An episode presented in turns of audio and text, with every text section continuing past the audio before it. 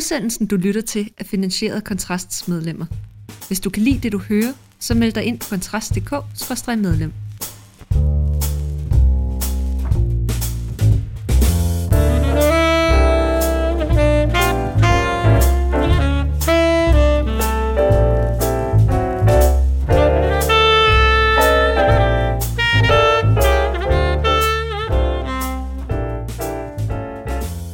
så er den søde ventetid endelig overstået. Og selvom du lige nu formodentlig står og forbereder andesovsen og overvejer, hvor lang tid sukkeret til de brune kartofler egentlig skal have, så taler jeg ikke om juleaften.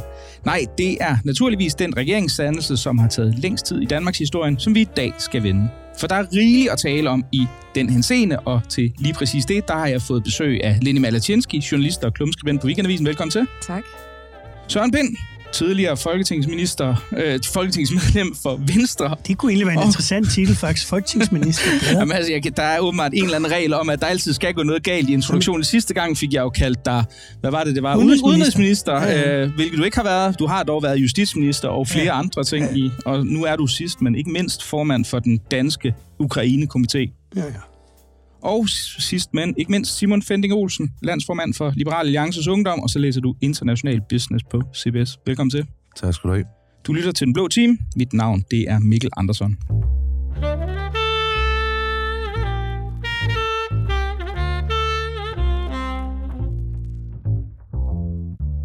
Onsdag i sidste uge, så blev det endelig offentliggjort, hvad Jakob Ellemann Jensen fik for at indgå i en regering ledet af den Mette Frederiksen, som han gik til valg på at afsætte. Det er primært, men dog ikke kun, skattelettelser og beskæftigelsesfradragslettelser samt en annullering af planen om etnisk elevfordeling på gymnasier, et, kor, et års kortere SU og så en større hensyntagen til landbruget i forhold til CO2-afgifter, som Venstres formand fik. Søren Pind, var det nok? Det er aldrig nok. Øh, og øh, der er jo også noget, der skæmmer, men, men er, det, er det nok til, at det er interessant at gøre det? Ja, det synes jeg, der er. Jeg synes også, der var andre ting end dem, du nævnte. Øh, der er jo varslet reformer af den offentlige sektor, ikke mindst af sundhedsområdet. Øh, så jeg synes, givet den situation, den ikke eksisterende blå blok var og er i, så ja, så var det nok. Lene Malczynski? Altså, jeg synes, det har været en ydmygende affære at overvære. Øh Jakob Ellemann, han fik mig til at tænke på den, øh, et, et, en dybhavsfisk, der hedder tussefisken, øh, fordi den udmærker sig ved at have sådan et øh, paringsritual, øh, eller hvad man kan kalde det, øh, som er meget specielt. Det er en meget lille han i forhold til hunden, og øh, når de skal parre sig, så bider handen sig fast i hunden, øh, hvorpå den altså faktisk smelter sammen med hunden, altså hans indre organer nedbrydes, øh, bortset fra øh, det reproducerende system, Øhm, og så bliver han simpelthen en del, han bliver koblet op på hundens kredsløb, og hun får så øh, hvad skal man sige, en, øh, en medfølgende ægtefælle, øh, og han får ernæring. Ikke? Øh, men det er jo en form for øh, selvudslættende symbiose. Øh, det var det, jeg tænkte på. Før øh, Søren Pind får lov til at give sin vurdering af den øh, ikke ensydigt for Ellemann flatterende øh, sammenligning, så vil jeg gerne høre, hvad, hvad siger du, Simon Fendinge? Øh, jeg tror, for mig er det et spørgsmål om, man har offret et, et langsigtet projekt, som jeg synes, at det er ærgerligt, med man konsekvent snakker om et borgerligt projekt, som om, at øh, alle borgerlige partier nødvendigvis skal være enige. Øh, så synes jeg, at man har taget en... Jeg havde håbet, man havde taget en kortvarig sejr men jeg har meget svært ved at se, at der er særlig meget sejr over det her. Jeg tænker, hvis, altså, hvis jeg var Lars Lykke lige nu, jeg vil åbne en kæmpe flaske champagne ude på Nyhavn, men jeg synes ikke, der udover selvfølgelig, at landbruget bliver til gode set igen igen, synes jeg ikke, at der er de store venstreaftryk der. I hvert fald nok ikke noget, som øh, Socialdemokratiet og Moderaterne ikke kunne have lavet uden Jacob Ellemann. Søren Pind, altså, du, du har skrevet en, blandt andet en Facebook-opdatering, øh, hvor du ligesom med sådan ud fra, fra meget straight talk går ind og siger, prøv at høre, Blå Blok er altså en ruinhåb, og det her var det eneste realistiske alternativ, og det er vel, går jeg ud fra, stadigvæk, der er vel ikke noget, der har ændret sig efter annonceringen af ministerlisten eller noget andet, eller hvad? Nej, jeg har det sådan set sådan, at jo mere polemisk eller, øh, hvad skal man sige, øh, Ja, okay, så er det ros her. Jo mere øh, polemisk man, man beskriver Jacob Ellemanns situation, jo mere siger det jo om, hvad realiteten var i Blå Blok. Altså jo mere viser det sig jo, at det, man valgte fra, var værre end det, man valgte til. Og det synes jeg jo er situationen. Altså man kan putte alle mulige ord på, men for mig at se har og jeg, jeg, jeg kunne godt tænke mig, du er jo god til ord, det er alle her, på nær måske mig, så kunne man, øh, jeg kunne godt tænke mig, at man fandt på en ny betegnelse for det der, der engang var Blå Blok. Altså de tilbageværende partier, hvad skal vi kalde det? Øh, det, det, der, det, der er problemet, det er, jeg tror slet ikke, den alvoren i den situation er gået op for dem. Fordi når man hører øh, det, der bliver sagt, så, så har man jo en eller anden overbevisning om, ligesom den store stykke ulv, at man kan puste venstre om kul, og når venstre er pustet om kul, så skal det store, flotte, blå, borgerlige projekt nok åbenbare sig. Det er simpelthen en absurditet. Øh, de problemer, der var, de er stadigvæk, og man kommer ikke til øh, at kunne erstatte venstre. Man kommer ikke til, man kan ikke engang, altså lige nu kan man ikke engang undvære moderaterne. Og så, så kan man jo tale om mange ting, men tallenes majestat er nu engang tallenes majestat. Og på den baggrund synes jeg, at Venstre har gjort det rigtige. Søgt væk fra noget, som var fuldstændig atomiseret. Øh, ikke engang en fisk med en mage ind i maven, men atomiseret øh, Tjernobyl øh, politisk, og så øh, øh, søgt ind i, i, den, i den levende indflydelse. Jamen, det kan jeg sådan set være enig i, altså. Og så tror jeg måske, der hvor det skiller, det er, at, at når der foregår sådan en politisk nedsmeltning i det borgerlige Danmark, eller blandt de borgerlige partier, så har Jakob Ellemann jo et antal muligheder. Og en anden mulighed for ham havde jo også været at konstatere, at vi står midt i Tjernobyl. Altså, vi står midt i reaktoren nu. Han kunne også have valgt at konkludere, så skal der genopbygges. Fordi jeg tror, at det han har gjort, det gør det endnu sværere at genopbygge. Og så står man med en... Øh, måske, ikke, øh, måske er der ikke lige så meget røg næste gang, øh, der er folketingsvalg, fra, der stiger op fra den blå ruin der. Øh, men den kommer jo ikke til at stå særlig stærkt, som det ser ud nu. Jeg, jeg, tror, øh, jeg tror bare, man også er nødt til at forstå, at Venstre øh, dels har været igennem en, en, en forfærdelig regeringsperiode fra 2005 til 2019, hvor Jacob Ellemann jo faktisk prøvede på at genopbygge fra scratch fra 2019 og frem, scratchede det projekt, Lars Lykke havde lagt frem, som han faktisk selv havde støttet, og sagde, okay, nu prøver vi med Blå Blok. Og hvad ender det i? Det ender i, at Inger Støjberg står og siger, at hun ikke engang kan pege på ham som kongelig undersøger. Det er jo latterligt. Det, det er jo udstillende, pinligt. Og derfor er man jo nødt til at forholde sig til realiteterne, og det er, at der er ikke noget at bygge på. Så længe der er fem blå partier ud over venstre, så længe der er den uenighed, lige så snart man bare nærmer sig noget, der hedder indflydelse, så er der intet at bygge på. Der er ingenting. Det er tommeren et tomt rum. Simon Fendik, altså ikke alene som, som øh, øh Søren Pind øh, udlægger det, der er ikke noget at bygge på, men der er vel også det, det meget konkret øh, øh, overvejelse, at der, der var en reel mulighed for at indgå i et samarbejde for Venstre i den her omgang, og alternativet havde vel været værre. Det er jo ikke altid, man får muligheden for at, at samarbejde med Socialdemokraterne, som Lars Lykker erfarede ved sidste valg, men den var her altså nu, og man holder trods alt i nogen grad enhedslisten uden for indflydelse. Det er vel bedre end alternativet? Jo, men du kan argumentere for, at troværdighed er som en tube tandpasta. Det er meget nemt at få ud, men det er også meget svært at få tilbage igen. Øh, altså, jeg er jo sådan set ikke øh, fundamentalt uenig med, med Søren i, at altså, jeg tror da ikke, at det er sådan, man skal til at undgå Venstre eller noget som helst. Jeg har jo en, sådan, en, en lille drøm om, at Venstre kan blive det her store medianvælgerparti, som er nødvendigt oh. at have. Jeg øh, hader medianvælgerpartiet. Jeg har prøvet at være i det medianvælgerparti. Ved du, hvor frygteligt det er at være medianvælgerparti? Det eneste at være en medianvælgerparti, det er jo medianvælgeren, de er frygtelige. det, jamen, det, ved du, ved, ved du hvorfor jeg, det er så frygteligt? Det er derfor, jeg er ude på øh, lidt længere ja, jamen, prøv lige ved du, hvorfor det er så frygteligt? Det er, fordi vedkommende findes ikke. Det er jo en konstruktion. Det er jo en ren matematisk konstruktion, som du så flytter dig rundt efter. Det er jo, det er jo det er der, jeg hader medianvælgerpartier. Men jeg har været medlem, eller jeg er medlem, altså, jeg har Ja. Men, Nå, undskyld. Ja, det er ikke for at afbryde men, men det er klart, hvis du siger det inden Socialdemokratiet, skal de jo til at fyre hele AIA, så, ja. så jeg tænker, det, det må være noget, man ligesom gør i trin. Øh, men i hvert fald med, med Venstre som øh, det, det store dyr på savannen, øh, hvor, hvor man så kan øh, påvirke fra, fra højre, ja, øh, sy, synes jeg er rigtig fint, med, men at forudsætningen for det må alt andet lige være, at man har en troværdighed, at man har mulighed for rent faktisk at erobre magten, fordi der er åbenlyst blevet lavet nogle valgkampsfejl. Man har snakket ekstremt meget proces, og problemet med proces er, at det kun er relevant for de mennesker, der er i og omkring processen.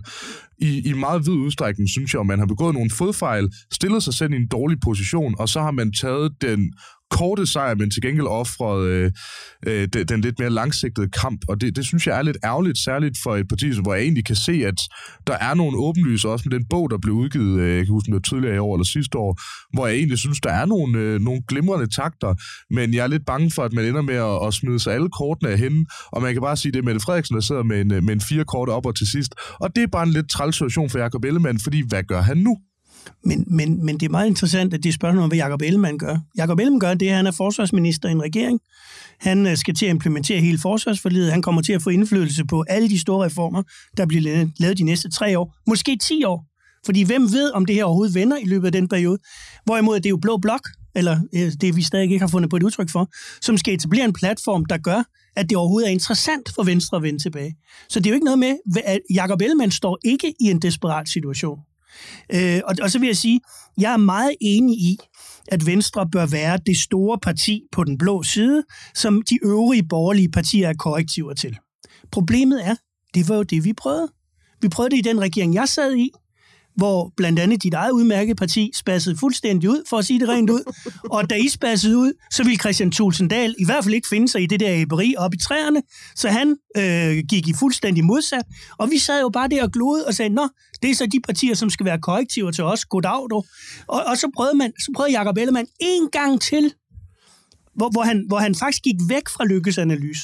Og, og det, det er ikke fordi, nu, hvis vi er ved stilkaraktererne. Ja, det havde da været klogere for eksempel under valgkampen at sige, jamen hvad mener Mette Frederiksen egentlig med det der med, at hun vil have en regering? Altså tænk, hvis man faktisk havde afæsket hende på det, så havde vejen ned fra træet ikke været så lang, i det mindste. Man havde jo ikke behøvet at sige, at man ville gå i regering, man ville sige, hvad er det egentlig, Mette Frederiksen mener? Fordi man så også kunne have fået en, en, en hårdere forhandling om det politiske indhold, før man så kom op på Marienborg. Så nogle ting. Så jeg er ikke, jeg, det er slet ikke, jeg er ikke ude i, at det her ikke bærer nogen kritikpunkter i sig. Men det der med, at Venstre skal være det store parti, som andre skal være korrektiver til, Ja, det prøvede vi i rigtig, rigtig lang tid, og det gik desværre rigtig, rigtig skidt. Altså, jeg, jeg tror bare, at, at det der, du siger, at man kunne have afæsket Mette Frederiksen nogle tydeligere svar, ja. det kunne man jo godt. Men det er jo Jacob Ellemann, der står med forklaringsproblemet i dag. Det er jo ikke Mette Frederiksen. Men, men det er præcis hvis, det, jeg hvis, mener. Hvis, noget, altså hvis, hvis det her mærkelige regnestykke, eller som, som Jacob Ellemann han prøver at lave for, for vælgerne på sådan en tavle, hvor ingen rigtig kan følge med, og hvor hvor facit er, det er ikke et løftebrud. Det er der simpelthen ikke nogen, der forstår. Jamen, det siger hvis, han vel hvis også, det, det. Hvis det regnestykke skulle have været øh, givet mening, så skulle han jo være gået til valg på en midterregering. Det er det eneste, der kan stringent forklare det løftebrud, han har begået. Øhm, og noget af det, jeg hæftede mig ved, da de øh, holdt øh, det første pressemøde øh, og fremlagde regeringsgrundlaget, der blev han spurgt til det her med løftebruddet, og så får Jakob Ellemann øh, ligesom sagt, nu har jeg taget det med her, fordi jeg synes, det var sådan en, en vild udtalelse, at, at, at han får det nærmest fremstillet som om, at det er vælgerne, der ikke helt har fanget, hvad det der politik går ud på. Han siger, det var ikke det, vi stemte på. Nej, men det her handler om politik, det handler om indflydelse, om at gøre det, der er rigtigt. Og det handler om at turde stille sig ud på den, på den planke, og det tør vi i fællesskab. Altså, så alle de vælgere, der har stemt på Jakob Ellemann, og som er fuldstændig øh, overrasket over, at han går i regering med Mette Frederiksen, det er åbenbart dem, der ikke har forstået, hvad det går ud på, og det synes jeg bare ikke er nogen... Altså, du taler om troværdighed, det er nemt at miste, og det er svært at, at genopbygge, ikke? Altså, hans, han, Jacob Ellemann har talt meget om, at det er ham, der skal have genvundet tilliden til Mette Frederiksen, og det siger han så, at han har gjort i løbet af nogle samtaler under regeringsforhandlingerne. Men det er jo ikke der, tilliden skal genopbygges. Det er jo tilliden fra Jakob Ellemanns vælgere til ham. Simon, du så kan Søren Pind svare bagefter. Nå, men det, jeg, jeg er jo øh, fundamentalt fuldstændig enig. Øh, og jeg, altså, jeg synes, der er der, der er mere i det, udover selvfølgelig øh, troværdighedsaspektet, så synes jeg, at meget af det bruger jo også på den her øh, lidt vanvittige idé om, at der skulle være en samlet blå blok. Altså man brugte jo fire år på, eller tre og et halvt år på at, at finde ud af, hvad er det, vi kan blive enige om, og man skal holde pressemøde om det, og så øh, 45 sekunder ind i pressemødet, så man fundet ud af, at man ikke lige havde afklaret det, det med tørklæder, for det eksempel. Frygteligt. At, at altså, hele ideen om, at man nødvendigvis skal have et eller andet samlet projekt, synes jeg er øh, en total misforståelse i dansk politik, fordi der er ret langt fra eksempelvis LA til DF, for nu at bruge øh, Sørens øh, også tidligere eksempel. Men Rød Blok har jo heller ikke et samlet projekt. Det store problem nu er, jeg synes ikke, pro- altså, projektet har altså, så meget som et skær af blot i sig. Det er jo altså et jeg vil næsten sige rent teknokratisk projekt. Hvis du havde ringet til altså departementcheferne i Finansministeriet og de andre koordinationsudvalgsministerier og bedt dem om at sammensætte regeringsgrundlag, så tror jeg, det havde set nogenlunde sådan her ud. Jeg tror, at forskellen er, at Mette Frederiksen kunne godt have regeret med rød blok. Og det har hun bevist de sidste tre år, det kunne hun godt. Hvorimod vores regeringsperiode fra 15 til 19 beviste mere end det, du siger. Det beviste, at man faktisk ikke kunne regere med blå stemmer ordentligt. Og det, det var jo derfor forventningen var, at når man nu fik chancen i anden omgang, så burde man præsentere et eller andet grundprojekt, så folk vidste, at det her ville ikke gentage sig. Man vidste et eller andet sted, ikke om alt, men om noget, hvad man fik. Og det afviste alle partier på nær øh, Jakob Ellemann. Jeg havde selv alle de borgerlige partiledere på skift til samtale på Berlingske Tidene. Jeg spurgte dem alle sammen, kunne I ikke lave en eller anden grundplan, 10 10 teser kunne være et godt bud. 10 bud kunne være det endnu bedre, om det God har... idé, det burde du selv lancere. Jamen et eller andet, ikke? Men de afviste alle sammen. Øh, og, og, og, og så sagde de samtidig det, som jeg synes absolut er det største løftebrud i dansk politik, men vi skal nok blive enige bagefter, fordi vi har det så godt med hinanden. Og jeg ved ikke, hvad for nogle svampe det var, de spiste, da, da de var oppe på, i bakkens hvile på bakken, øh, mens de sad og smilede hulsal ind i kameraet. Men det var jo knald i låget. Øh, så, så det synes jeg er udfordringen for, for, for de blå. Og så vil jeg sige til dig, altså... Øh, Du bliver helt nervøs. lev, nej, nej, men det, det er mere den her... Øh, jeg... Øh, Jeg har ikke flere dyre øh, Ja, jeg, analogier. jeg kan huske en gang, en mand sagde til mig, jeg har jo kun mit navn. Og jeg, jeg, jeg, forstod, altså, jeg, jeg forstod instinktivt, hvad der han mente. Og det, det hænger jo meget nært sammen med troværdighed. Men, men det er jo ikke et ukendt faktor. At en mand, der hed Jens Otto Krav, sagde engang for mange år siden, ja, man har jo et standpunkt, til man tager et nyt. Så det er jo ikke sådan, at det er dybt overraskende for vælgere, at politikere kan optræde på den her måde. Og der er det jo sådan set sådan, at Ellemann siger, jamen det er et løftebrud. Men jeg har valgt at gøre det af nogle bestemte grunde. Og den diskussion, vi så må have, det er, at et, er de grunde valide? To, hvad var egentlig alternativet? Og, og der er det bare, jeg, det jeg egentlig på toppen af alt det her vil sige, det er bare, det der er vigtigt for mig nu, fordi jeg står, hvor jeg altid har stået. Jeg, jeg har sgu aldrig ændret. Jeg, der er ikke ret mange ting, jeg har ændret holdning til, fra jeg gik ind i politik til jeg gik ud. Og det ved jeg ikke, om er godt. Det kan jo gå begge veje. Jamen, det, jeg ved ikke, om det er godt, men sådan har jeg det faktisk. Det er jo, at jeg håber jo, at det, det her medfører, det er en selvrensagelse i Blå Blok. En forståelse af, at der er brug for en eller anden form for fællesskab, øh, hvor liberale og konservative finder sammen. Og at erkendelsen også er, at det er nødt til at afklares, før Venstre overhovedet kigger på at komme tilbage igen til det, vi stadig ikke ved, hvad vi skal kalde. Men den selvrensagelse kan jo ikke lade sig gøre, når du sidder i regering. Altså, Venstre har jo brug for et Jamen, jeg siger ordentligt... ikke, Venstre, Venstre skal heller ikke have selvrensagelse. Det er, den, det er dem, der er udenfor, der skal. Oh, men, men, men det der, det er jo sådan ud fra en forståelse af, at det er altså Venstre, der er den smukke pige til ballet, men det Nej, er det nej. bare ikke. Det er den bebrillede nørd, der står om bagved, og som kan håbe på, at hun kan kysse med en af dem, der er blevet bænket til, på fodboldholdet. Altså lige nu, der er ikke noget solidt argument for på den måde at appellere til Venstre, særligt ikke, når, altså, når Socialdemokratiet og Venstre i ret vid udstrækning ender Okay. med at flyde sammen. Ja, jeg forstår alt det der. Men tror du på, at resterne af Blå Blok kan få 50,1 procent af stemmerne? Altså sådan lige for nuværende, eller hvad? Nej, inden for de næste 10 år. Ja, det tror jeg på, ellers så øh, vil jeg ikke øh, bruge så relativt Okay. lang tid på Men, men det. det, det, er jo der, det er jo der, hvor min, hvor min analyse er fuldstændig anderledes. Jeg tror ikke på, for det første skal man indhente det, Moderaterne har taget, for det andet skal man indhente Venstre. Og i de nyeste målinger, der har man mistet, hvad, 1,5-2 procent for Venstre. Og det er bare på baggrund af den elendige omtale, man har fået indtil nu. Om 3-4 år. Så det er jo ikke tilfældigt, at da Venstre gik ud af SV-regeringen, der gik man frem. Så jeg tror bare, altså man er nødt til, det, det er noget, man lærer på den meget hårde måde på Københavns Rådhus, man er simpelthen nødt til at forholde sig til tallene. Og jeg, jeg, øh, det, jeg er ikke ude i det der med Claus Hjort og de 5% og 90 mandater, men alligevel et eller andet sted. Det, det, og det må give anledning til selvrensagelse. Ikke nødvendigvis hos nørden, som sådan set har det godt, for han har fået lov til at være med til festen, men dem, som står udenfor og kigger ind af vinduet og ikke må være med. Jo, jo, og, og det er vigtigt at understrege, jeg anerkender altså også, at altså det, jeg, jeg forsøger ikke at sælge det her, som om det er sådan et entydigt godt og dårligt projekt. Jeg mener ikke, at alt, der er i det her, er skidt, øh, men der er jo mange af de her ting, som er... Jamen, det er skidt, at Blå Blok er atomiseret. Det synes jeg. Nå, det er vigtigt at understrege det. Nu refererede jeg til, øh, til Venstres regeringsdeltagelse. Ja. Jeg, jeg tror, min pointe er nok i virkeligheden allervigtigst, at man har offret noget på lang sigt for at vinde noget på kort sigt. Og ideen om, at Venstre nu skal ind i det her, den her gang kludermutter inde på midten, og at lige pludselig skal man til fra blå blok og appellere dertil, jamen altså, så længe man gør det, så er du fuldstændig ret i din forudsigelse, så får blå blok nok ikke 50,1 procent, men så kan man jo så vurdere, hvem det er, der begår den, den pågældende fejl. Og det er meget svært at kritisere en regering, man selv sidder i. Og Venstre kan jo i så fald ikke, i hvert fald nu hedder de jo Danmarks Liberale Parti, er det meget, meget svært i en regering med Socialdemokratiet og Moderaterne at optegne et liberalt projekt, særligt fordi de to andre partier jo ikke er liberale. Men, men Søren, kan du, ikke, kan du ikke anerkende, fordi nu, nu kan man jo sige, du, du tegner et meget dystert, men øh, formodentlig også retvisende billede af, af sådan, den sørgelige tilstand i resten af Blå Blok.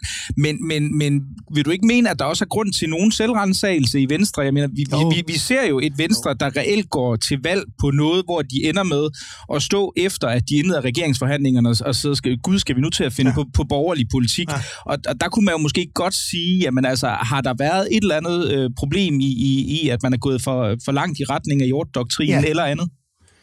Men altså, det... Øh, alle, der kender min historie, ved jo, at jeg har slået mig enormt hårdt på det, du beskriver der. Og øh, hvor de fleste ser Claus Hjort som den store held, der har bygget Venstre op, så ser jeg jo ham som en mand, som har destrueret det Venstre, jeg elskede at holde af. Altså, det er der jo ingen grund til at lægge skjul på. Øh, og det var jo på grund af, øh, det er også derfor, jeg reagerer på medianvælgerbegrebet, fordi hvordan kan man have tillid til noget, der flytter sig hele tiden? Altså noget, der indretter sig på øh, de såkaldte 5%, eller medianvælgeren, som ikke findes som en matematisk konstruktion, som den ene dag er blå bjarne, som den anden dag er gule karina. Og det, det, det her det er to rigtige eksempler, jeg nævner, men man kan jo bare nævne dem. Øh, det har jo nedbrudt det Venstre, som var en, en folkelig bevægelse, øh, øh, som var ikke elitær, øh, som var styret udefra, øh, hvor det hele nu er vendt på hovedet. Det er topstyret, medlemmerne er få, vælgerforeningerne er ødelagt. Det er ikke enestående i dansk politik. Men Venstre var engang enestående i dansk politik. Så, så, så alt det der, det er der enig i, og det bør der da være selvrensagelse i, eller rettere sagt, der bør være en erkendelse af, hvordan kan man nyskabe en model med folkelig deltagelse i et, i, et, i, et, i et parti, som har den historik, Venstre har. Man kan ikke vende tilbage til det gamle, ergo må der skabes noget nyt. Men det, jeg først og sidst vil sige, det er, der var brug for et wake-up call til Blå Blok. En, en, nu rydder vi spillepladen og starter forfra. Øh, og det chok, det har gjort, at Venstre har løsrevet sig og gået i regering, det håber jeg er et sådan wake-up call. Men, men jeg, jeg mener ikke, at det er et chok på den måde, man måske gerne vil have et chok på. Jeg tror mere, at øh, der står øh, øh fire-fem andre øh, gutter til festen og står og peger over og siger, det er godt, man ikke er ham. Øh, og så tror jeg i ret vid udstrækning, fordi jeg er sådan set ikke fundamentalt uenig i, i sådan, øh, nogle af dine grundanalyser, men jeg tror også, det er, fordi jeg ser politik i så at sige, to tempier. Det, det skal man jo også gerne øh, have som perspektiv som, som ungdomspolitiker. Der er ligesom et, øh, et, et konkret, kortsigtet, realpolitisk tempo, øh, og det er også noget af det, der gør, at medianvælgeren ændrer sig. Der er nogle ting, som er dag-til-dag-politik. Men jeg mener jo også, at man har et ansvar for, der, har, der synes jeg jo selv, du har spillet en stor rolle. Jeg synes, nogen som Cepos har spillet en, en vigtig rolle fra socialstat til minimalstat har spillet mm. en stor rolle. At der er også en mere langsigtet værdikamp. Og jeg mener, det er også i ret vid udstrækning, at den man ender med at svigte i den situation, hvor man går i regering, fordi det gør, at der er nogle af de her kampe, som man ender med at spille sig hen, og på den måde så ender man med at tabe både krigen og kampen, og det mm. synes jeg er ærgerligt. Mm. Ja, jeg har svært ved at se for mig, øh, altså at der skal for, at der kan ske en selvrensagelse, en borgerlig selvrensagelse uden Venstre. Øh, jeg ser det på den måde, at Venstre har brugt de, sin, altså det at gå i regering øh, som en udskydelse af, øh, af den øh, selvreflektion. I 2011, da du kan sikkert øh, mandattallene bedre end mig, Søren, øh, da Lars Lykke taber til Helle Thorning, der går de jo frem. Det er faktisk dig, tror jeg, der siger, Lars Løkke er vores moralske statsminister. Altså, du, du udtrykker simpelthen altså, dig. Altså, det er jo, man, man læser det jo som et Hardy udtryk. bliver meget farvet. Ja, okay. det, det må du kunne huske. Øh, skrev, men, det var simpelthen uantageligt, det jeg kunne skrive sådan. Jeg mente det ja, ikke så alvorligt, men altså... Ja. Nej, nej, men det, men det, men men det, det, var, det, var det, har, det siger noget om tiden, ja, ja. Ja, det har gentaget sig, at når Venstre har tabt, så har de faktisk vundet. Altså, de går frem, når de taber regeringsmagten, og når de så kommer i regering, så går de tilbage i mandater. Så incitamentstrukturen jeg kan ikke alle mandattallene på, på fingrene, men det sådan er, det er i 2011, i 2015 og i 2019, øh, at incitamentstrukturen er vendt på hovedet for Venstre.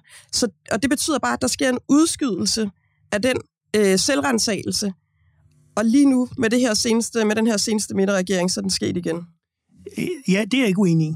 Altså, jeg er faktisk ikke uenig i, at det her udskyder Venstres egen selvrensagelse. Fordi øh, nu har man så magten, hvilket er vigtigt for et magtparti som Venstre. Øh, det, det, det er enormt svært at udvikle politik i regeringen, der ved jeg i hvert fald, hvad jeg taler om. Men det at have magten og bestyre den, det, det giver alligevel nogle strukturer. Se, hvad det gjorde ved Søren Pape, for eksempel, at han blev justitsminister. Det forøgede hans mandattal. Så, så det er ikke slet så enkelt. Jeg er enig i, apropos det, jeg sagde før, at Venstre har behov for en selvrensagelse efter de her 25 år som medianparti. Men det, der er problemet, synes jeg, med det, med det lange perspektiv, det er, og nu bliver det måske øh, sådan helt op på den høje klinge, men altså, den reform, velfærdssamfundet har brug for, hvor vi har set alle pilene i den offentlige sektors produktivitetsudvikling vende nedad.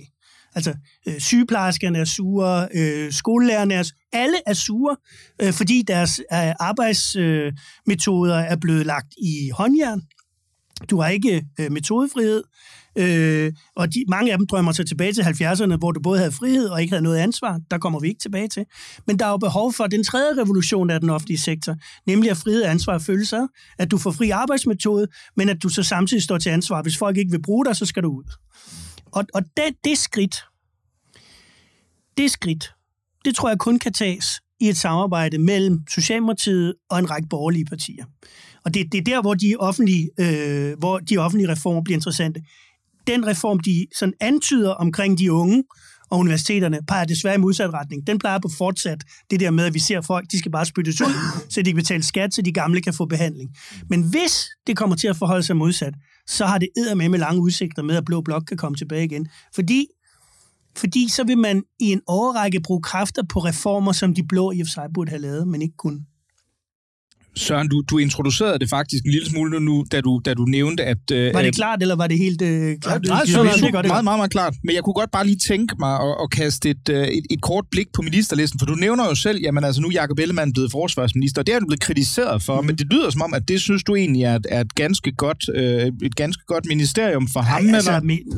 det er et godt ministerium for ham. Mm. Men principielt, så synes jeg jo, jeg, jeg, jeg tænker jo, når jeg tænker venstreformand, så tænker jeg Henning Christoffersen, jeg tænker Uffe Ellemann, jeg tænker Anders Fogh Rasmussen, og jeg tænker Lars Løkke Rasmussen. Den sidste, som har det, jeg tror det var Christian Madsen, der skrev det meget morsomt, han er jo dansk politik svar på en Grand Slam.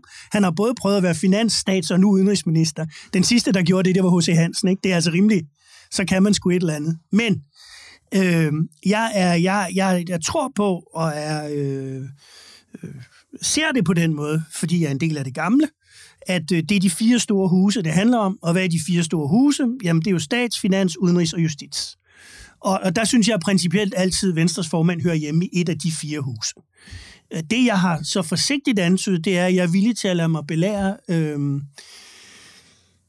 det kan godt være, kombinationen af Troels Lund i Økonomiministeriet og, og Jakob øh, Ellemann i, i forsvar kan fungere. Øh, min ærlige mening er, at jeg helst havde set ham som finansminister. Det havde jeg. Peter Lautrup indvendt derimod, at så havde man haft en irriterende socialdemokrat på økonomiministerposten, så det var alligevel ikke. Og det kan faktisk godt, det havde jeg ikke tænkt over, det kan godt være, det er et holdbart argument. Men principielt så synes jeg, at de tre partiledere burde have siddet i de fire huse. Hvorfor altså ikke alle fire, hvorfor, hvorfor, har han ikke taget, hvorfor har han ikke taget justits, tænker man? Det, altså, finans har der jo været den her tradition for, at det, det har været det samme som statsministerpartiet, der har haft det siden, så vidt jeg husker, 83. Så der kan man sige, at den har måske været svær, men han kunne vel godt have gået efter justitsministerposten. Der er måske ligge nogle lidt dårlige sager ventet på lidt op ham. Jeg ved det ikke. ja. Det overvejelse kender jeg ikke. Hvad tænker du om uh, ministerfordelingen? Har, uh, har Venstre ja, men, fået men, altså, det, For mig, det, det havde også været godt, hvis Venstre havde, øh, hvis Venstre havde haft det største økonomiske ministerium, mm. for ligesom at indikere, at de her reformer interesserer man sig voldsomt for, ikke? Og altså det, det, med, det jeg jo i hvert fald godt kan blive lidt bekymret for, øh, særligt i en regering, som jo bliver i, i videre udstrækning måske en tidligere en, en teknokratregering, som regeringsgrundlaget antyder, er, at Socialdemokratiet sidder både på stats- og finansministeriet, øh, hvor det er mit klare indtryk, og du, du må korrigere mig, så jeg ved godt, at der er rigtig meget af lovgivningen, der ryger igennem Justitsministeriet og Skatteministeriet, men at øh, det er også vigtigt, hvor pengene de, de kommer fra. Øh, og, og af samme årsag, så er jeg lidt... Øh, loren ved, at øh, Socialdemokratiet har både statsministeriet og finansministeriet, fordi der kan ligge en ret stor magt i også at få dræbt nogle af de ting, som måske så kommer fra øh, Moderaterne og Venstre. Så jeg, jeg synes, det er, der er en hel masse ting i det her, som jeg ikke er bekendt med, men udefra, så virker det, som om man måske ikke har spillet sin hånd så godt, som man kunne have gjort. Lenny nu, ja, jeg ved ikke, om du har nogle generelle Jo, jeg får sådan et uh, flashback til, uh, til VLAG-regeringen, altså at uh, Anders Samuelsen, han bliver udenrigsminister, altså til stor overraskelse for virkelig mange, uh, og på samme måde er, er det jo ikke sådan, uh, Lars Lykke har slynget om sig med udenrigspolitiske målsætninger i uh, under den her valgkamp. Så de vælger jo både, både Jakob Ellemann og Lars Lykke, de vælger jo ministerier, som de har Jakob Ellemann selvfølgelig mere end, end Lars Lykke, men som ikke er det, nogen har forventet, de vil gå efter. De placerer dem jo ligesom sådan ved siden af deres egen dagsorden på en eller anden måde. Det er meget, øh, det virker underligt. Altså, det, jeg- det virker, øh, jeg får sådan en følelse af, at der er noget undvigende i det. Jeg tror, jeg tror måske, det, det, som, det som gjorde, hvis, hvis vi er inde i den form for detaljer, det, der gjorde største indtryk på mig, var de referater, der fremgik af de forhandlinger, hvor de jo selv er ude at sige, at der var ikke et eneste tidspunkt, hvor det øh, ligesom lod til, at tingene ville bryde sammen. De var enige om, hvordan det hele skulle ende. Som en meget kynisk, nøgtern analytiker, der har stået mig politisk meget, meget nær, skrev til mig, jamen hvis ikke der har været fare for sammenbrud en eneste gang, ja, så er det jo ikke så mærkeligt, at de ikke fik finansministerposten. Og, og altså, men vi var der ikke selv. Altså, den, den ja, nu, nu ved jeg ikke, om, om moderaternes øh, øh, vælgere sidder og undrer sig over så meget, men hvis de sidder her, altså hvis de sidder og tænker nu, altså hvorfor pokker er det, at det er jo ikke ligefrem på udenrigspolitikken, øh, det parti har markeret sig. Og, og, og jeg må jo indrømme, altså jeg kan huske, jeg læste øh, øh Lars Lykkes bog, øh, den her anekdotiske samling af hans oplevelser, og den er, det, det var faktisk overraskende sjov læsning. Jeg, jeg synes, det var øh, af de politiske bøger, er den, er den, er den skæg, men, men der, hvor man virkelig fornemmer en passion, og, og at der er ild i ham, det er i forhold til sundhedsvæsenet. Så jeg havde egentlig tænkt, at det vil da give god mening, at, at han bliver sundhedsminister. Men altså, nu går han så ud et sted, hvor man ikke ligefrem kan sige, at det, det virker til, at han åbenlyst kan realisere nogle af moderaternes mærkesager ellers. Ja, det er jo også det er jo risikofrit for dem. Altså, det er jo, det er jo, det er jo, man kan sige, hvis Lars Lykke var blevet sundheds, sundhedsminister, så er det også et, en arena, han kan fejle i. Mm. Men- Men nu, nu vil jeg næsten give ordet Ja, til. Simon. Han sidder så tålmodigt og venter på at få ordet. Jamen, det er... Jeg, jeg er jo jeg, er bare rigtig jysk i den her scene. Jeg, jeg er så selvudslættende, det næsten gør ondt. øh, ja, altså, Ja, det ligger du så heller ikke skjult på, kan man sige. nej, nej, altså, jeg er høj, høj klog, flot og ydmyg. Mm. Øh, Særligt nej. i forhold til dine indlysende kvaliteter. pr- præcis, så skulle, så skulle du mærke jeg mine mere det godt. subtile Jeg kender det. kvaliteter. Det er Ja, helt vildt. ja, ja. Øh, nå, i hvert fald, at, øh, at, at altså, det, jeg, jeg, jeg, jeg, jeg, jeg synes, det er vanvittigt, at man kan gå til valg på en, en reform af vores velfærdssamfund. Og så, altså, jeg ved ikke, om det er, fordi han har tænkt sig at reformere velfærdssamfundet i, i Polen, for eksempel, øh, eller i Namibia, eller andre oplagte lande, man kan flyve til. Men, men jeg synes jo, det er... Øh, nogen vil sige, hvis man virkelig havde de onde briller på, at det kunne godt begynde at lugte af opportunisme, og på at han på et eller andet tidspunkt måske gerne vil videre og lave noget andet et sted, der ikke er sådan i eller omkring Nyhavn. Og det, altså, det, det er fuldstændig vanvittig analyse, øh, men, øh, men man kunne måske forestille sig, at det var den vej, det gik. Jeg er også lidt overrasket over, når man så for eksempel tager kulturministerposten, at man så giver det til den måske eneste moderate, der ikke overhovedet har ment noget om kultur. Men han er, Øh, altså- altså, ved du hvad, det er meget sjovt, altså, han, hans mor er, eller hans far er faktisk kunsthåndværker, og hans mor er på, øh, hun er alt muligt fine ting inden for kultur og sådan noget, han, og han er faktisk ret Og det, og det, er, og det er Jacob ingen, Engel, det er Jacob Engel Det er Jacob Engel. Nå, men det, jeg vil sige, det- det, det- jeg vil sige omkring, lad os nu se, jeg synes, vi skal dømme, Ja- Jacob Engel har jeg i min, i min lomme, som en, jeg tror bliver interessant at følge. Men må jeg sige omkring Lykke, der er to ting. Jeg tror, han bliver en fundament, jeg tror, han bliver en virkelig god udenrigsminister. Øh, det har slet ikke noget at gøre med det, vi taler om, men det tror jeg, han gør, fordi det, det betyder bare noget. Han kender alle dem, han skal snakke med i forvejen. Han har access over det hele. Han har efterhånden lært at tale godt engelsk. Han, hans analytiske kompetence er rimelig stor. Det er meget optimistisk omkring.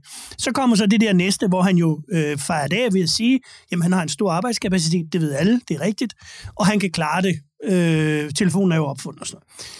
Det kan godt være. Men altså, og, og så tænker jeg også det der med, jamen, hvis han nu var blevet sundhedsminister, hvordan havde vi så beskrevet det?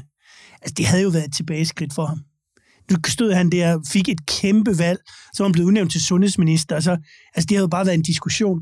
Åh, oh, men du Så set fået godt indrigs- forstå- og sundhedsminister. Altså indrigs- og sundhedsminister, hvor man så også har et... Det har han også prøvet. Han har jo et- prøvet det hele. Det er jeg simpelthen fuldstændig uenig i, at det vil være et tilbageskridt for ham. Det, det er det, han har asfalteret sig frem imod under hele valgkampen, er mit indtryk. Og jeg tror også, at, at det for han. regning, at der er mange vælgere, der har stemt på ham i tillid til, den her mand kender systemet, han Ja, ja, ja. kender alle håndtagene. Han foreslog også under valgkampen, at, øh, eller så var det inden valgkampen, undskyld, at øh, sygeplejersker skulle have et, et øh, fastholdelsestillæg. Ja. Altså, jeg tror, at vælgerne har det indtryk af Lars Lykke, at han er en rigtig god håndværker, øh, og han kan få ting til at ske. Ja. Øhm, og når han så, så, så jeg tænker, det her, det er da hans scene at skinne Men, på. men han har store han kommer... Han, ambitioner. han, Og så alligevel så vælger han at gå ind ad en helt anden dør, som Ja, ja. ingen vælgere har forhåbninger til. Men der er jo heldig, fordi historisk set har det været sindssygt smart som partileder at blive udenrigsminister. Det har aldrig, altså, det, det viser alle data. Anders Uffe Samuelsen. gjorde det godt. Ja, U- Uffe. Og det, Per Stig gjorde det vel også godt. Ja, som, som partileder. Nej, det var han. Han holdt jo op med at være partileder, kan man sige. Præcis. Blev holdt op. øh, at, øh, at de, de sidste par eksempler har jo ikke været sådan fantomer. Det er heller ikke, fordi Jeppe Kofod fik noget forrygende Men folketingsvalg. jeg vil godt tage et vedmål på, at han kommer til at gøre det godt som udenrigsminister. Det er vigtigt at understrege, det er meget svært sådan at måle, og guderne skal vide, i et scenarie, hvor vi ikke har noget målbart, så kommer jeg til at sidde og sige nej, bare for at vinde vedmålet. øh, det, øh, det er jo skæve incitamenter. Men, men jeg tror i, i udstrækning, jeg synes, det er... Han bliver en god udenrigsminister, det er ikke et sekund i tvivl om. Jeg er bare en lille smule undrende over for de prioriteter, de har, de har lavet, eller prioriteringer hedder det selvfølgelig. Øh, netop fordi deres helt store projekt har været altså reform af velfærdsstaten. Så har de blandt andet også haft nogle stærke kulturpolitiske holdninger, Lars Lykke og Jon Steffensen, Jakob Engel Schmidts forældres, øh, altså Jamen, han er tydelige- selv, han er bare lidt mere stille. Ja, ja. Nej, Selv, selv, men han har dog ikke været teaterdirektør. Øh, Jeg ved ikke, om Jon Steffensen var en god teaterdirektør. Steffensen har så nogle andre ting, synes jeg, hvis man læser mellem linjerne, blandt andet i Lennys avis, så synes jeg, der har stået nogle ret specielle ting om ham. Jo, det er vigtigt at understrege. Altså, det, det, det, han, er, han er ikke Ja. ja. det bedste valg, han er måske heller ikke det værste valg. Det er Jeppe Men Søren. altså, man må, på bundlinjen må man vel sige, nu har vi jo fået de første par målinger, både fra Opinion og fra Voxmeter, som er lavet enten øh, lige omkring regeringsdannelsen eller efter. To partier går tilbage af regeringspartier, det er Venstre og Socialdemokratiet, øh, men der er et, der går frem, og det er jo altså Moderaterne. Så uanset hvad, så ser Moderaternes vælgere vel ud til at være mm, relativt velbegejstrede Det for, er for simpelthen det, her Lars. Lykke kan. Han kan simpelthen trives i kaos-situationer, der rammer alle andre. Det er der, Men han synes, ligesom du, synes du øh, egentlig, det har været kaos? Synes, fordi jeg tror jo netop, en af den her regerings styrker bliver, at for første gang i meget, meget lang tid, så vil der være styr på regeringsførelsen. det altså, sagde det er vi også om Vlak-regeringen. Det sagde vi også om Ja, Vlak-regeringen. ja, men det passede i hvert fald ikke, kan jeg så sige, vel? Præcis. Og VLAG-regeringen havde heller ikke flertal, vel? Det havde den jo ikke, vel? Den havde jo ikke flertal. Den her regering har flertal. Og det, og det er derfor, jeg tror, jeg tror kom, hvis, hvis den griber den her reformdagsorden an, plus der samtidig er styr på regeringsførelsen, og dem udenfor bliver anset for at være, som man engang sagde om øh, børsens, øh, børsens øh, hvad det nu, aktiehandler, ikke de hysteriske kællinger. Hvis de bliver anset for at være hysteriske... MK. Ja, ja, selvfølgelig MK. Jamen, det er jo klart. Altså, ja, okay.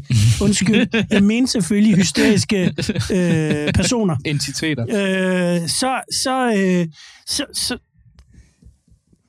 altså, så er der et problem. Og det, det er faktisk det problem, jeg mener, Blå Blok, eller resterne af den, skal tage enormt alvorligt, fordi der er en enorm risiko for, at, ikke, at det ikke bare... At det, en ting er byråkrati, nødvendighedens politik, synsvinklen, men hvad nu, hvis det her faktisk virker? Og det er det, fordi så vil det blive så vil, det, så vil det ikke blive den blå politik, jeg kunne ønske mig, det vil blive derhen, men det vil ikke blive sådan, som jeg kan ønske mig det. Og det, det er det, man skal tage alvorligt udenfor. Virkelig alvorligt. Hvis, hvis vi så vender sådan blikket mod, mod øh, øh, det, der så er tilbage af, af blå blok nu, altså hvad skal man, hvad, hvad, er der, hvad er deres manøvrerum i den her aktuelle situation? Altså flere har jo påpeget, øh, Henrik Dahl blandt andet, øh, men også flere andre kommentatorer, at der er jo, der er en, altså en del af de partier, der nu er i opposition, både til venstre og højre for regeringen, som regeringen er fedtet ind i diverse forlig med, som kommer til at have en, en nærmest de facto veto ret over de næste par år. Det inkluderer så ikke Moderaterne eller Danmarksdemokraterne af åbenlyse grunde. Men hvordan, hvad, hvad for et spillerum, nu er det, er det ikke, fordi du har meget tiltro til dem, Søren, øh, de partier her, men, men hvad er det, hvordan kan de optimere øh, i, i den her situation? Jeg vil i hvert fald sige, at hvis ens bedste argument er, at man har vetoret på udvalgte forlig, så, så det, det, vil, det vil ikke være det første, jeg vil finde frem, vil jeg sige. Det, det tror jeg er en meget... Og, og sagen er jo, at den vetoret har jo kun det omfang, at hvis regeringen så siger, at det er fint, men de her ting træder først i kraft efter næste valg, øh, så er man jo lige vidt, i hvert fald hvis man taber igen bagefter. Så, så et eller andet kompromis vil man jo nå frem til på det der felt. Men, men altså, manøvrerummet, synes jeg jo, øh, der, er, der er et godt scenarie, og så er der et skidt scenarie. Det gode scenarie, det er, at man øh, faktisk i den kreds af partier får sat sig ned og fortalt om, at det her ikke bare handler om at æde på hinanden.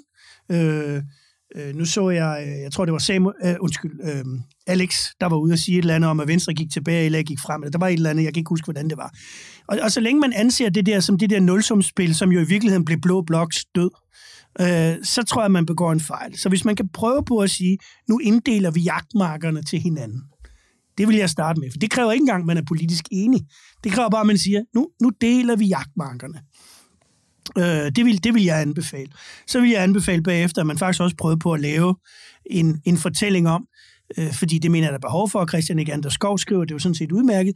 Hvor er det? For det er jo der, den store splittelse har været over de sidste, hvis vi skal kigge på realiteten af det her. Hvor er det den store splittelse? Den er jo imellem konservatisme og liberalisme på nogle rimelig essentielle felter. Så hvad kan vi erstatte de her ting med? Hvor kan vi finde common ground? Og så faktisk prøve på at fremlægge det. Og det behøver netop ikke at være alt omfattende, men noget. Det vil jeg arbejde med. Hvordan jeg tror, det kommer til at gå, der tror jeg desværre, det kommer til at gå sådan, at forbedrelsen over forløbet vil være sådan, at man bruge de første halvandet år på at hakke løs på venstre, for at være nogle svagepisser, øh, så vil man slet ikke få løst de interne modsætninger.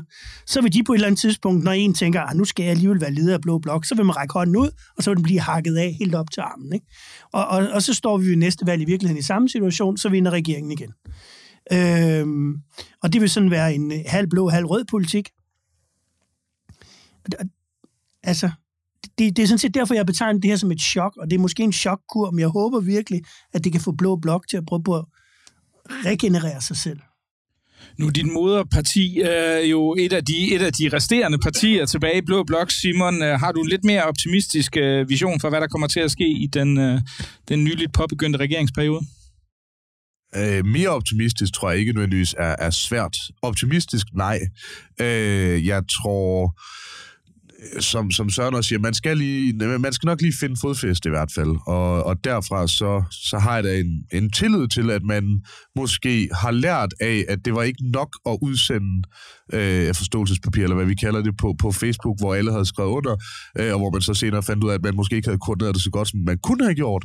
Øh, så tror jeg, at man forhåbentlig sætter sig ned og begynder at, at politikudvikle bare en, bare en lille smule. Men jeg synes, Søren har en, øh, en ekstremt god pointe i, at til at starte med skal vi nok finde ud af, øh, inden vi bare begynder at diskutere enkelte politiske udspil, hvad er det, der ligesom er øh, fundamentet for, hvor vi kan begynde at lave politiske udspil? Mm. Altså er det, at vi, altså, vi laver et liberalt økonomisk system, så laver vi noget konservativ kirke, kultur og familiepolitik, og altså, så man kan lave en pick and choose og et, et lidt større sådan, ideologisk grundlag for det, men jeg tror, det er man simpelthen nødt til, øh, inden man begynder at politikudvikle fjælder, så bliver det nemlig sådan noget med frit valg i hjemmeplejen, uden man lige har overvejet, hvorvidt øh, dem, der så øh, hjælper, må have tørklæde på leje. Lenny? Jamen, altså, jeg tror, det er Altså, jeg tror, der er et eller andet fundamentalt, som de borgerlige mangler at se i øjnene. Øh, altså, da Socialdemokraterne først fik greb om udlændingepolitikken, der begynder de borgerlige ja. jo at vakle for første gang. Helt enig. Og da coronaen rammer, og Mette Frederiksen springer ud som stærk leder og garanten for danskernes tryghed, der, der er det jo hvide flag, der kommer op og bliver viftet, altså af de borgerlige partier. Øh, der var også en række borgerlige debattører under corona, der sagde, vi hæpper på Mette Frederiksen. Vi er altså den der fine, fine grænse mellem at være socialkonservativ og være, være socialdemokrat. Ikke? Og hvis du så også tager skattelettelserne fra dem, altså jeg tror bare, at de borgerlige, altså det viser bare, at hvis de borgerlige så heller ikke har nogen, der sælger billetter, ja. hvad har de så? Ja, det er helt enig Jeg er enig i alt. Og det, øh... Så stop, vi stopper bare optagelsen her. nej, nej, nej, men det er bare, det er bare altså, fordi sagen er jo den, hvad kan man sige, det er fuldstændig rigtigt, at den borgerlige hegemoni øh, på, på meningsdannelsen, altså i 2015, uanset valgresultatet omkring Venstre, der var det de borgerlige, der definerede, hvad der var op og ned i Danmark. Og vi havde rigelig råd til det. Og i den arrogance øh, udbrød der borgerkrig i Venstre. Den havde sådan set simret i lang tid. Og alle andre troede, alle korrektiver troede bare, at de kunne også opføre sig, som de ville. Det var jo i virkeligheden en ret stor arrogance over for borgerligheden som sådan, hvor alle havde bidrog til den arrogance og smadrede det. Og, og, og starten på det, øh, eller kulminationen måske i virkeligheden, det var, da Socialdemokratiet anerkendte, at antallet betød noget øh, i forhold til udlændinge. Fordi lige pludselig skiftede det sig karakter, så blev det regulering af folks hverdag. Det var selvfølgelig langt sværere i mit parti, end det var for Socialdemokratiet. Det var også nemmere for konservative, end det var for liberale, men det var virkelig, virkelig svært for os. Og så længe man ikke får en individbaseret politisk diskussion, i stedet for bare dagen og vejen, eller hvad siger medianvælgeren, eller øh, altså man får en individborgen diskussion om, hvordan skal politik relatere sig til, til individet i det 21. århundrede, hvor på den anden side Socialdemokratiet kun taler om statens størrelse og ageringsmuligheder. Så længe den diskussion ikke finder sted, fordi man siger enten den er upopulær, eller det er lige meget, eller det kan ikke svare sig, så får du ikke en regenerering af den borgerlige side. Det gør du ikke.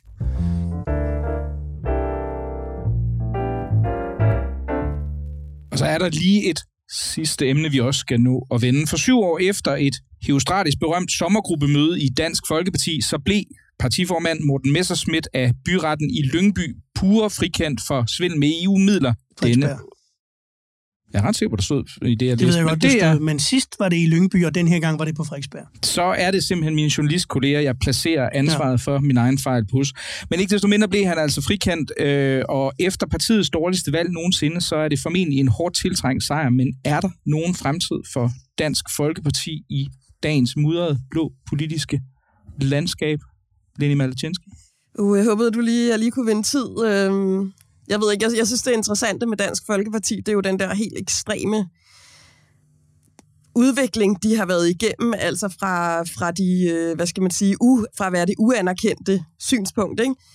til så lige pludselig at sidde og, og diktere rigtig meget, øh, til lige pludselig at se, at nu, nu er deres politik blevet normaliseret og absorberet til, at altså, at, at livet jo er blevet suget ud af dem på en eller anden mm. måde. Øh, det handler nok mere om DF end om dommen. Søren? Øh, altså, jeg tror ikke, det gør nogen forskel.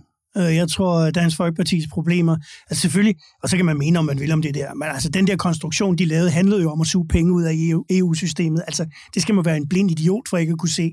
Og det, og det tror jeg bare, uanset hvordan man vender eller drejer det, det er svært at forklare, hvorfor. Når man siger, at alle andre misbruger EU-midler, så gør man det i, enten i retlig eller ikke retlig forstand selv. Det er jo ligegyldigt.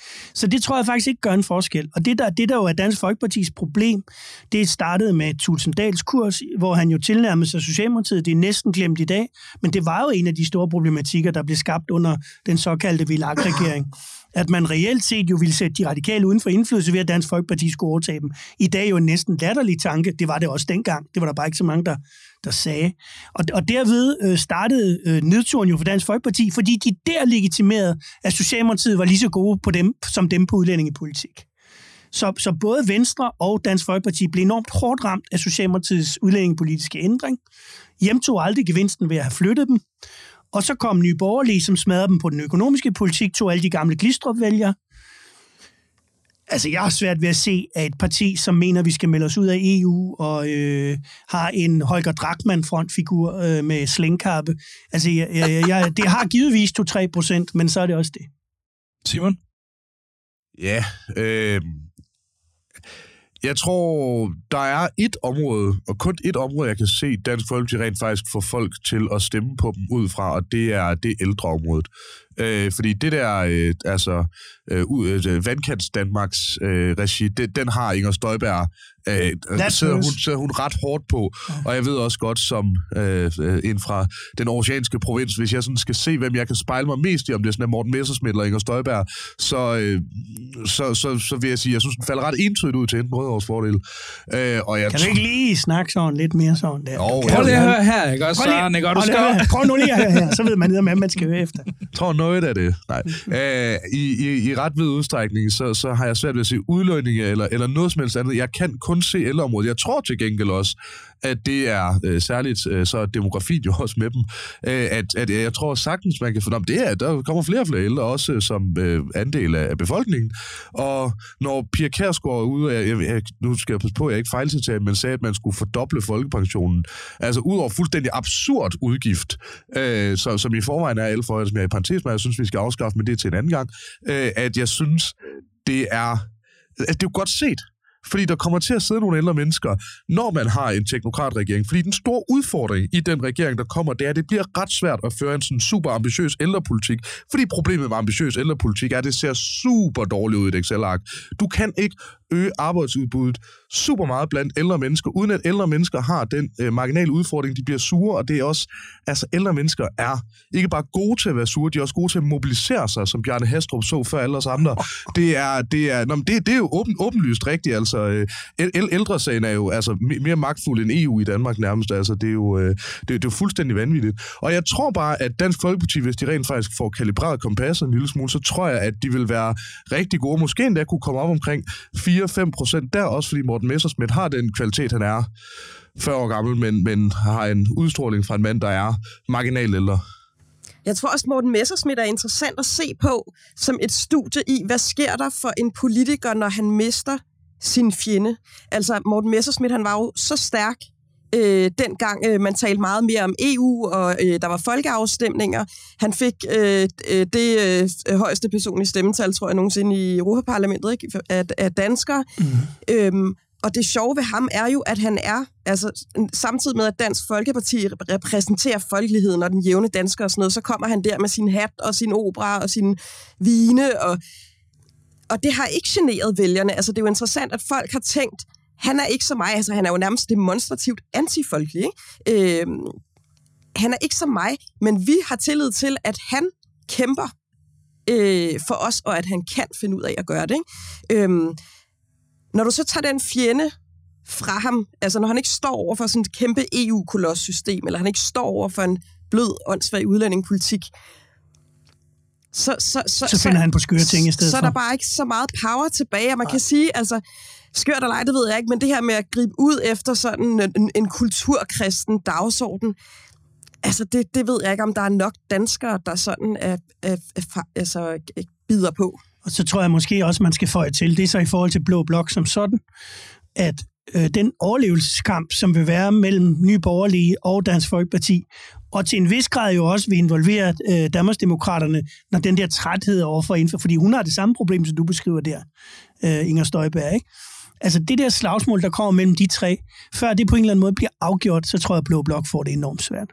Det tror jeg. Det er også interessant, hvad du siger, Inger Støjberg, fordi altså, hun, hun, gik, hun gik også i krig mod, øh, du ved, wokeness og identitetspolitik. Mm. Og det er jo meget, vi taler om rundt om øh, sådan nogle borer som det her. Jeg ved ikke, hvor meget, hvor optaget man er af det ude i landet, men det er jo alligevel blevet en del af den sådan, politiske dagsorden. Og sådan, altså, ja, jeg tror måske, og, og, og man kan sige, når du så får suget Venstre ind i regeringen, altså de der klare fjendebilleder, dem, dem tror jeg måske ikke kommer til at stå lige så tydeligt, som de har gjort man kan sige også det, den der, den der magtkritik af Mette Frederiksen, hvordan virkede den egentlig, altså hvilke resultater kastede den egentlig af sig i valgkampen? Ikke ret meget. Så det er jo det, der, altså det bliver meget interessant at følge. Og så mange var ordene i dagens blå time. Jeg vil sige tusind tak, fordi I kom. Lene Malchenski, Simon Fendinge og Søren Pind, der tak. som nævnt er formand for den danske Ukraine-komité, så jeg har en lille opfordring her til sidst, fordi husk, at du stadig kan give en sjældent meningsfuld julegave ved at støtte lige præcis den danske Ukraine-komité på mobil på MobilePay 92 40 84, altså 92 40 84, eller via en kontooverførsel. Man kan finde info på den danske Ukraine-komité. Tak. Tusind tak, fordi du lyttede med, og rigtig glædelig jul.